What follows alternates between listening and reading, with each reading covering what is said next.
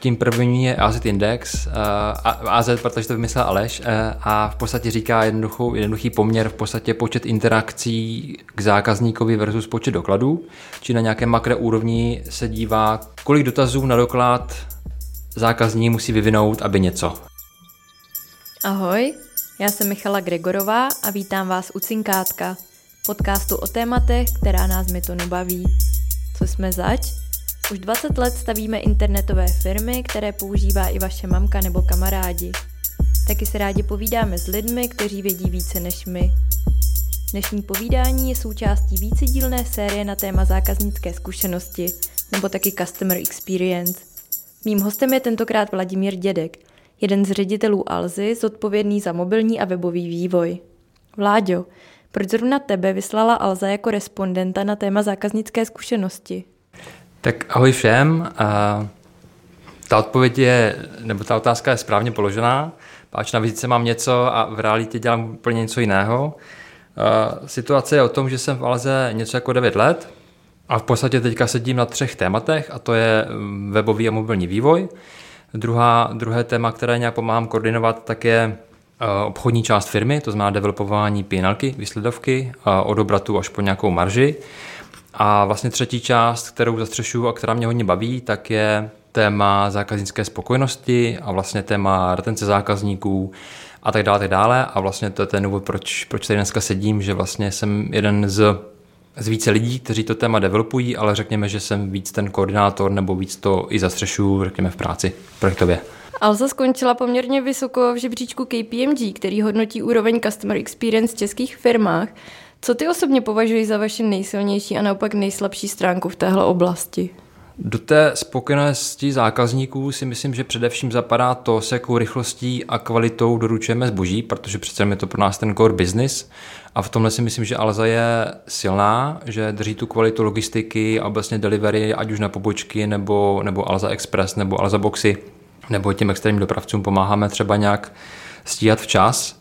A to si myslím, že to je jako ta baseline a myslím si, že nad rámec toho se snažíme celkem dobře díky těm hodnocením eh, na to navazovat a dělat eh, pro zákaznické služby. A začíná to tím webem, výběrem zboží, kvalitou produktů, jak to vypadá na webu, až vlastně po nějaké servy, nějaké služby po nákupní, řekněme, prodloužené záruky a tak dále, finanční, nefinanční. Eh, které těm zákazníkům nabízíme a které třeba mají hodně úspěch u těch zákazníků. A naopak ta nejslabší stránka, to je která? Nejslabší stránka v kontextu zákaznické spokojenosti v Alze? Mm, no, nevím, jestli to je nejslabší stránka, když bych takhle napřímo měl odpovědět, ale v podstatě nejhůř se nám teďka daří hlídat kvalitu a řídit kvalitu dopravců, protože když to řeknu jako z našeho pohledu, tak vlastně když zákazník objedná na pobočku do Alza Boxu nebo řekněme klidně tím Alza Expressem, tak tam v každý okamžik víme, kde přesně ten balíček, kde to zboží jako je, přesně vlastně jako v extrémním případě fakt v tom Alza Expressu vím gps protože ten řidič má naší apku a jede podle toho. Ale vlastně jako pro nás často u vybraných dopravců je to hodně black box v momentě, kdy jim to přidáme v našem logistickém centru, protože nám nedávají moc dobře a čerstvé data o tom, kde ta zásilka je a pro nás to pak komplikuje tu zákaznickou komunikaci a vlastně komunikaci, kde to je. A pak vlastně zákazník volá k nám a ptá se, kdy to teda jako dovezem, ten, nebo dovezem ten za, za ten dopravce, ale my říkáme, my nevíme, můžem, vidíme v systému něco, vlastně máme úplně stejný track and trace odkaz, jako vidí zákazník a naše přidaná hodnota tam moc jako není. A máte no. na to nějaké řešení? Jasně, snažíme se, vedeme nějakou debatu s dopravcema, snažíme se i třeba do smluv dávat nějaké podmínky, aby právě nám dávali tenhle service level, aby jejich IT nám dávalo nějaké rozhraní, kde si můžeme my vlastně pomocí čísla těch balíků a získávat co nejaktuálnější informace. A vlastně to ten double win, protože my chceme, aby ti zákazníci vnímali, že to je naše služba, nebo že to my máme zastřešit, my se tomu nějak jako nebráníme, ba naopak, ale vlastně k tomu, aby jsme tuhle funkci plnili, tak potřebujeme ty data dopravců, aby jsme jako zbytečně zákazníka neposílali na jejich call centrum. Tohle je jako obecně věc, kterou bojuje celý trh a pokud to nedokáže vyřešit Alza, tak vlastně kdo, kdo by to měl umět? Jaká je příčina? Myslíš si, že to je tím, že tady lidi nejsou moc jako zvyklí platit za dopravu a že to je vlastně vnímané jako levná služba a potom ti dopravci nemůžou poskytovat tak dobrou službu, jakou by si všichni přáli? Já si myslím, že určitě je to část toho problému. V podstatě myslím si, že podobně jako se v nějakých letech hrála nějaká hra jako téma cenová válka, tak si myslím, že třeba i firmy částečně používají téma dopravy zdarma jako marketingový nástroj a vlastně tím se snaží buď krátkodobě nebo dlouhodobě zlepšovat konverzní poměr nebo trafik na svém webu, jo, vys takové ty Heureka Days, dopravy zdarma a tak dále. A vlastně čím díl se to dělá, tak tím více na to zákazníci zvykli a vlastně o to menší chuť mají jako za to platit a vlastně roztačí se ta spirála, protože v momentě, kdy uh, vlastně když to řeknu podle sebe jako zákazník, v momentě, kdy objednávám na shopu, kde mám dopravu zdarma, tak když, i, i když ta kvalita potom té dopravy není nic moc, tak já řeknu, tak jsem na to nic nedal, tak jako v pohodě. A vlastně potom příště se mi nechce dávat ta stovka nebo něco takového za to, že mi to někdo doveze pozdě nebo nepříjemný řidič nebo musím si vzít den dovolené, abych si nepřebral a tak. Takže vlastně to, kdyby, kdyby ty dopravci drželi tu kvalitu a e-shopy vlastně vyžadovali ty prachy, tak si myslím, že to bude v pohodě. Jak v Alze poznáte, zda jsou vaši zákazníci spokojení? Jaké používáte metriky? Máme nějaké své interní, plus používáme MPS, to se používá všude možně. Samozřejmě z toho důvodu bychom se mohli srovnávat s konkurencí nebo s ostatníma. Jak často si NPS měříte? Máme jedno globální, které běží kontinuálně s tím, že na nějaký vzorek na nějaké procento zákazníků a to sbírání té globální čistě z důvodu srovnávání se s konkurencí, jsme měli nějaké, nějaké srovnatelné číslo. A to je jak často? Jak často co? Jak často Každému, kdo nakoupí a teďka nějaké procento typu 5, 10, 15% teďka bych střílel z hlavy. A pak běží vlastně podobným systémem, ale na 100% zákazníků nějaká dílčí NPS nebo nějaké jako dotazníky, které jsou myšleny tak, že mají pozbírat zpětnou vazbu bezprostředně po té, co zákazník prožil něco. A dám příklad. Já když vyzvedávám zboží na mělnické pobočce, mám v kapse apku, kdy jsem přihlášený, tak v podstatě pár vteřin Poté, co si vyzvenu zakázku a, a skladám zboží do auta, tak mi pípne puška, já kliknu na push notifikaci a vlastně mám možnost hodnotit zkušenost nebo ten zážitek. Mám tam vlastně jako pět smajlíků, jedna až pět, hodnotím a vlastně podle toho, jak dám hodnocení, tak se mi ještě zobrazí nějaké podrobnější důvody, proč jsem hodnotil, nebo z jakého důvodu, jestli kvůli parkování, obsluze, čekací doby a tak dále. A vlastně pak odešlu tu zpětnou vazbu a podle toho, co hodnotím, tak se pak dělou nějaké další kroky. A tohle si sleduje vždycky ten zodpovědný manažer za tu oblast a kouká se, jak se ta spokojenost vyvíjí a podle toho se dělají nějaké změny. Tak, to znamená, je tam v podstatě jako dvojí pohled na tohle. Jednak máme nějaký, řekněme, modul nebo nějaký část systému, kde se nás sbírá veškerá zpětná vazba a díváme se na to v globále, jak, jak performujeme. A pak každý ze ředitelů, pod kterou spadá ta kompetence nebo to sledování té kvality, si sám hlídá tyhle, tyhle mini MPS, řekněme, a dívá se na spokojenost zákazníků s tím procesem, jak se dotýká v té oblasti. To znamená, pokud je nějaký, nějaká téma logistiky, tak to se dívá na, na tyhle mini dotazníčky v kontextu dopravců.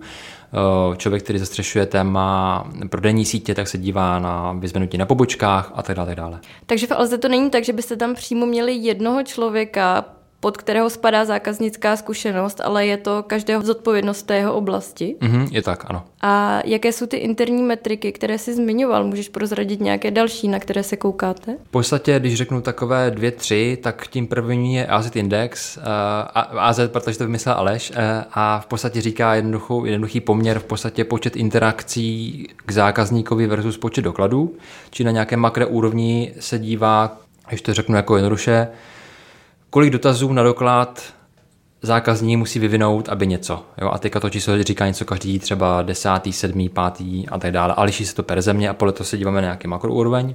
Pak máme nějaký complaint index, to znamená vlastně podobný poměr, eh, akorát se dívá na počet stížností versus doklady, aby jsme viděli, jak moc čteme zákazníky. A Vlastně pak máme poslední číslo, kterému říkáme a CPI index a to je v podstatě nějaký poměr complainu a pochval, to znamená stížnosti a pochval. Či díváme se, jak moc se nám daří vlastně získávat tu zpětnou vazbu, tu kladnou a zápornou, zase per ty dílčí jako um, výsledky.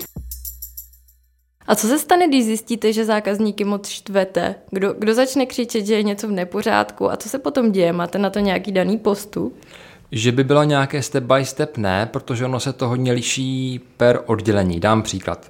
Bude se hodně lišit přístup k, ke spokojenosti s vyzvednutím u poboček nebo dopravců versus spokojenost třeba v kontextu marketingu oddělení. Proč? Protože náš marketing je agresivnější, řekněme, nebo může být tak vnímaný a to znamená, že i bude plodit nějaké zákaznické dotazy nebo hejty nebo co si kdesi. A prostě my jsme firma, která dělá takový ten balans mezi biznisem a vážíme to. Či nejsme ani sluníčková firma, že to řeknu hanlivě, nejsme nějaká tvrdá firma, kterou by nezajímala zákaznická spokojenost, ale hledáme nějaký balans, který dává smysl. A v kontextu marketingu my prostě víme, že to bude štvát nějaké procento zákazníků, ale zase třeba chceme být tvrdší v kontextu delivery, to znamená, tam chceme být jako tvrdší na dopravce nebo sebe, aby ty zákazníci byli fakt jako spokojení jinak s včasností doručení a jinak s tím formátem, že bychom nedávali nějaké špatné zboží nebo rozbité a tak.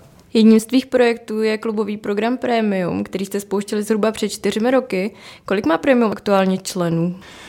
Premium bylo vykopnuté jako takový testík, zda dokážeme vymyslet něco, kde ty zákazníky budeme vyloženě rozmazlovat. Ten projekt vzniknul z hlavy Aleše a první rok to rozjížděl kolega a já jsem se toho chopil asi po roce a půl, nebo jsem si to převzal.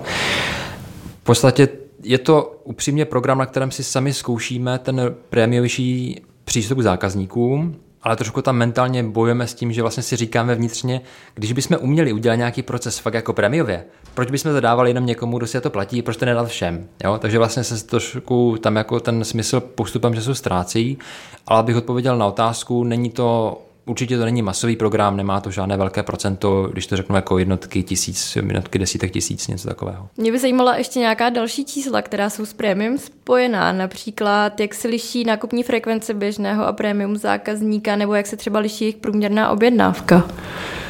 Je to trošku vejce slepice, protože premium program vlastně je výhodný pro toho, kdo nakupuje často, takže vlastně jako si ho i přeplatí, protože tam má tu zmíněnou dopravu zdarma nebo nějaké nadstandardnější služby. Takže vlastně my jsme spouštili premium se záměrem, nebo ten business case byl postavený tak, že chceme lidi roznakupovat. To znamená vlastně byl postavený pro ty, kteří nakupují s nějakou frekvencí a díky tomu, že si předplatí nebo zkusí triálku pak si to koupí, takže vlastně se tím trošku víc svážou s firmou, co se podařilo prokazatelně za tu dobu, prostě ti do toho stoupí, tak když vezmu tu historii, jak, jak ti lidi kupovali do té doby versus poté, tak majorita se roznakupuje, nejsou to jakože čtyřnásobky nebo tak, ale jako třeba dvojnásobný na jakou frekvenci tam je. A hodnota průměrné objednávky? Není řádově větší, eh, spíš menší a ta frekvence to vlastně kompenzuje, když to řeknu, já sám jsem se vlastně na tom sám učil jako si objednávat. Já jsem takový ten typ zákazníka, že mám doma homebox a, a tak, takže vlastně už jako nenakupuji téměř nikdy jinde a to ne z důvodu, že bych jako byl nutně zaměstnanec Alzy a někdo mi do toho nutil, to ne, ale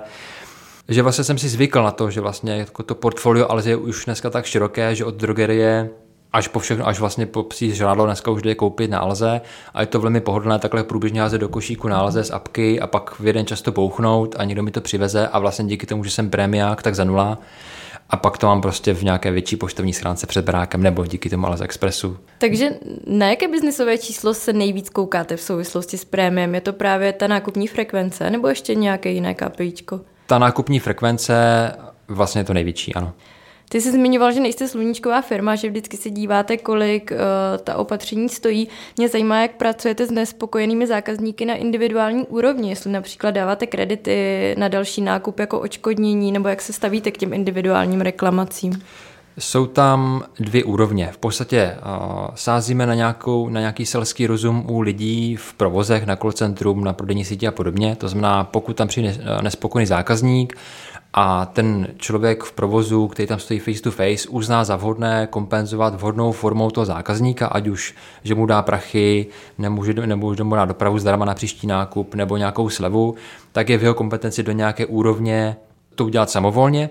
Pokud jsou to nějaké, nazvu to těžší případy nebo nějaké citlivější případy, možná bych to takhle měl říct, tak máme speciální oddělení stížností, které se tomu věnuje a vlastně snaží se opravdu férově dořešit zákazníka, aby jsme jako dohasili ten požár nebo nedorozumění, které vzniklo a vyšli maximálně vstříc zákazníkovi. Čili jsou příklady, kdy prostě se zákazníkovi porouchala pračka nebo lednička, což je zrovna sortiment, který jako potřebujete vyřešit rychle dopravce nebo něco se prostě pokazilo a fakt znám příklady, kdy kolegové prostě vzali dodávku a ten model tam dovezli té mamince s těma dvěma dětma a, a to jsou ty hezké příklady, které já dávám rád.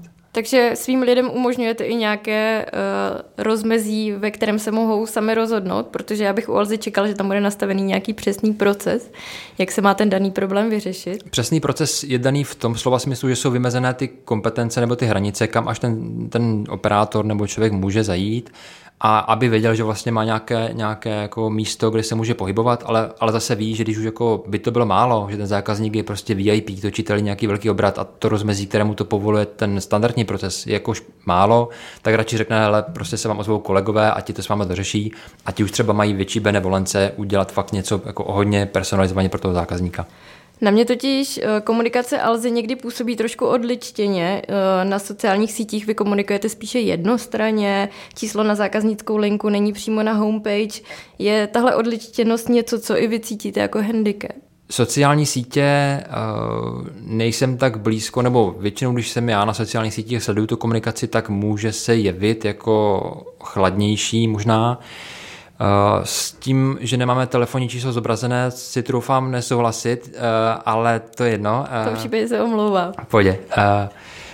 My jsme zkoušeli upřímně na nějakou dobu třeba to telefonní číslo skrýt a pak jsme jako zkoušeli, co to udělá, a, ale vlastně jsme si jako racionálně řekli, že to není správně a že to telefonní číslo je jedno.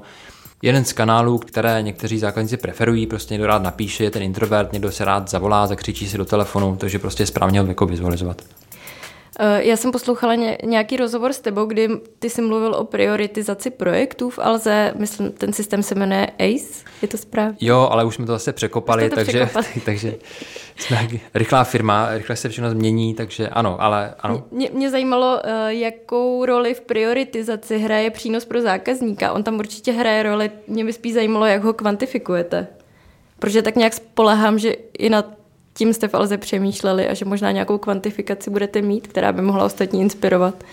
Hmm, ta otázka nebo to téma prioritizace je hodně náročné a v podstatě se na nebo teď ten level, ve kterém já jsem, je vlastně ten, že s pomocí boardu vlastně se dívám do PNLky, do výsledovky, kde mám zhmotněné ty oblasti firmy v nějaké velikosti. To má vím, jaké tam tečou peníze, jak to roste to year a podobně.